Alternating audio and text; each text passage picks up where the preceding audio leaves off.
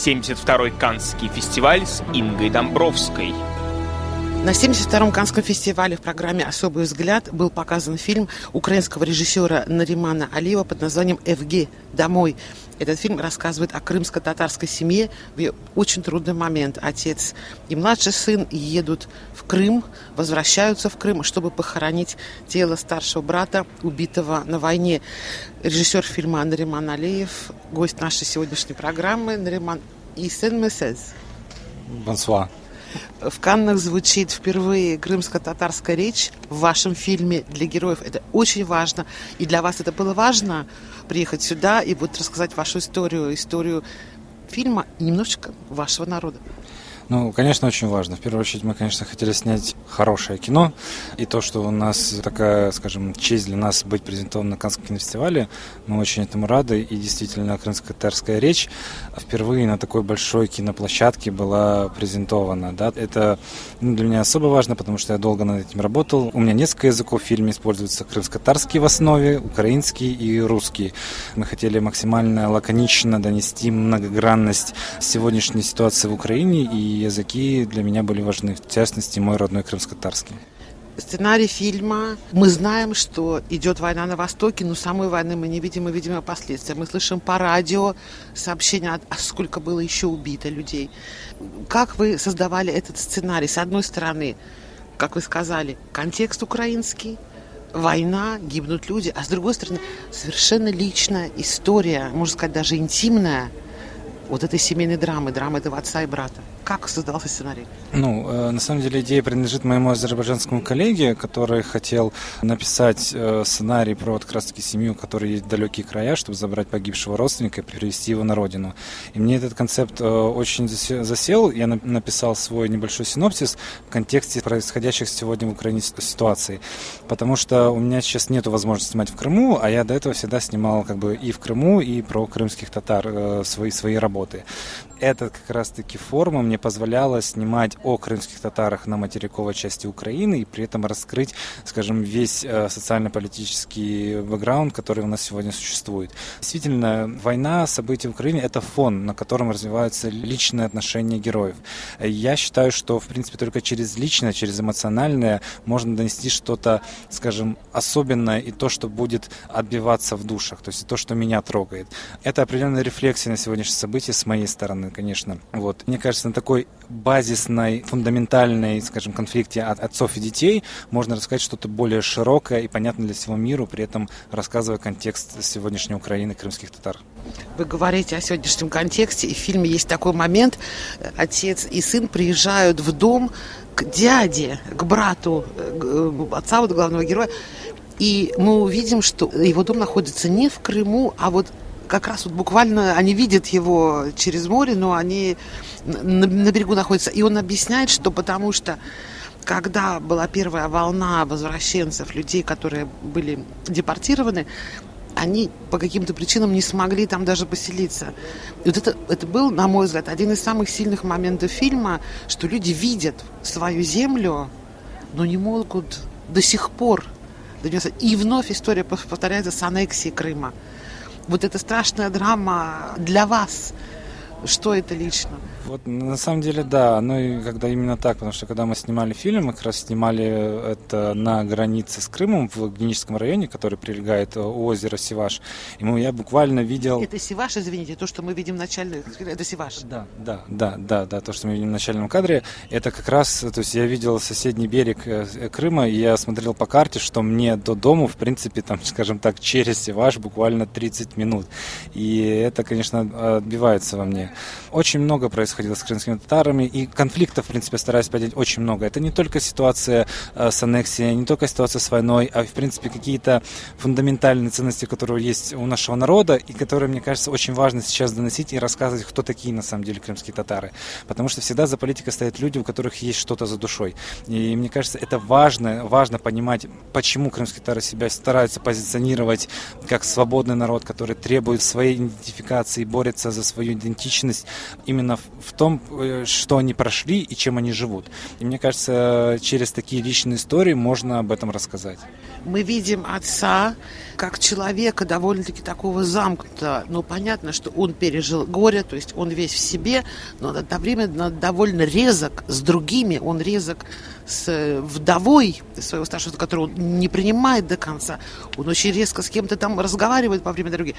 И мы понимаем, что, возможно, только такие люди которые как бы, ну, закаленные, что ли, и смогли-то выжить э, в депортации и вернуться. Это так? Отчасти. Просто для кино всегда нужен конфликт. Я создал антагониста и протагониста достаточно услов между отцом и сыном. И, но в, по итогу истории мы стараемся раскрыть все их грани. То есть, да, я не пытаюсь сказать что-то черное и белое. Везде есть вот эти вот оттенки, которые необходимо различать. Вот эта вот закаленность, да, позволила вернуться к крымским татарам, потому что на самом деле же возвращалась через там уже больше больше 45 лет уже другое, другие поколения крымских татар, которые не родились в Крыму, которые не знали, что такое крымская земля, но они душой всегда знали, что там их родина, и они обязательно туда вернутся. И вот в крымско-татарском языке есть такое слово, как сабор, это терпение.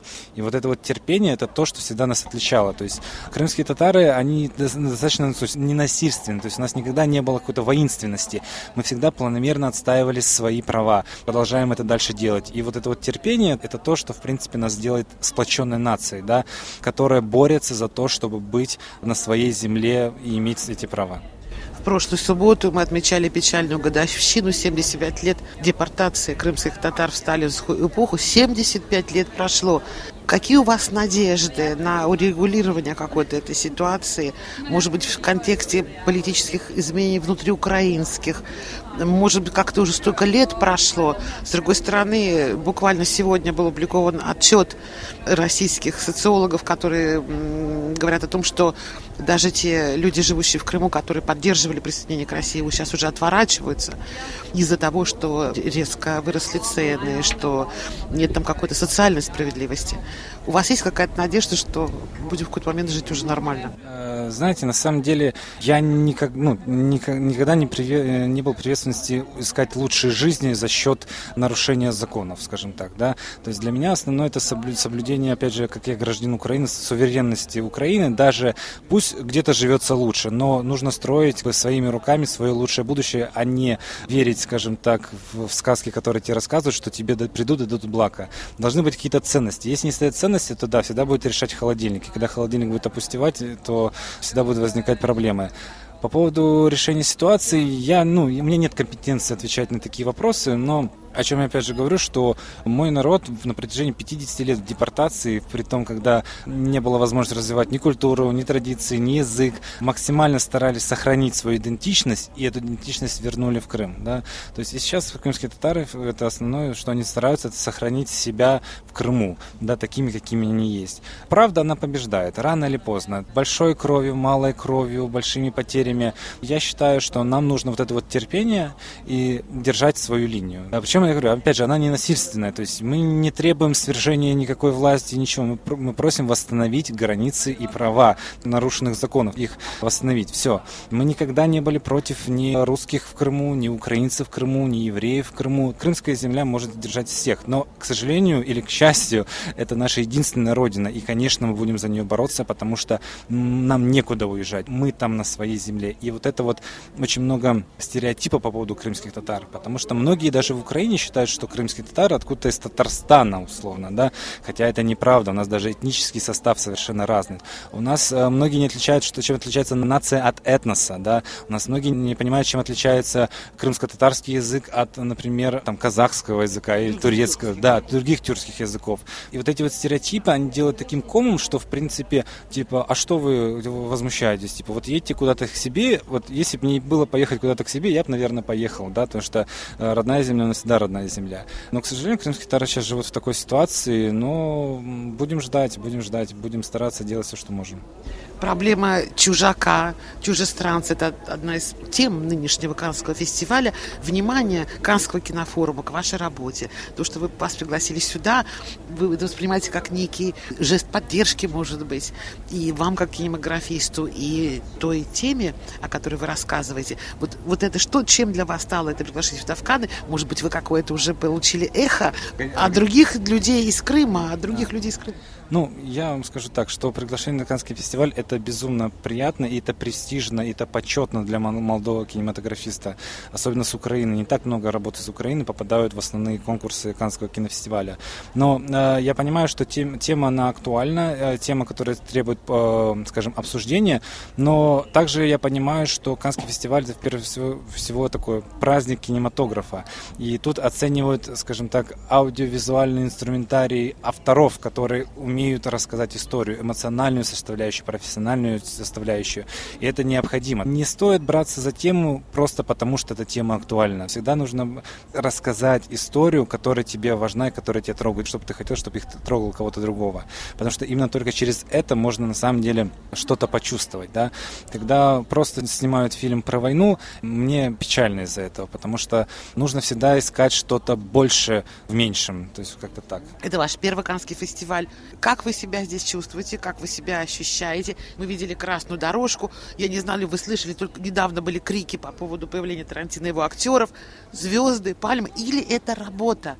Поиск, может быть, новых контрактов. Чем для вас стал Канский фестиваль? Как бы там ни было, это все равно работа. Канский фестиваль – это та площадка, которая позволяет э, твоему фильму, проекту использовать максимальный потенциал фильма. Премьера в Каннах – это хорошо, но хочется, чтобы кино увидел как можно больше зрителей. И мы, естественно, этим занимаемся. Ну, мне сейчас 26 лет, я с дебютным фильмом на Канском кинофестивале, и это сделано не потому, что я любил красные дорожки, а потому, что я работал над тем, чтобы я мог снять кино. И я очень благодарен, что это кино оценили и пригласили на такую большой кинофорум, да, и я надеюсь, что у меня будет впоследствии э, возможность еще высказываний, которые также будут оценены кинозрителям. Вы молодой автор, мы находимся во Франции, Франция родина кинематографа. Может быть, у вас есть какие-то французские любимые режиссеры, какие-то влияния? Конечно, на самом деле я большой поклонник новой французской волны. Я даже во время учебы в институте писал э, курсовую по поводу новой волны в Украине. Я сравнивал э, социально-политические состояния Франции конца 50-х и Украины начала десятых. И в принципе я предсказал, что через пять лет будет определенное, скажем, новое дыхание. И так и случилось. Произошла революция в Украине, появилось много украинских авторов. Я не скажу, что это настолько сильная волна, как была во Франции. Мой любимый Гадар, режиссер это Жан-Люк Гадар, которого я очень люблю.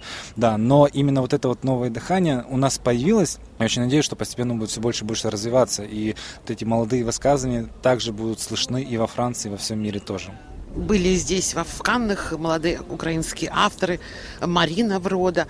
А как обстоят дела с поддержкой государственной молодого кинематографа? Вы чувствуете эту поддержку и как сложится прокатная судьба вашего фильма в Украине?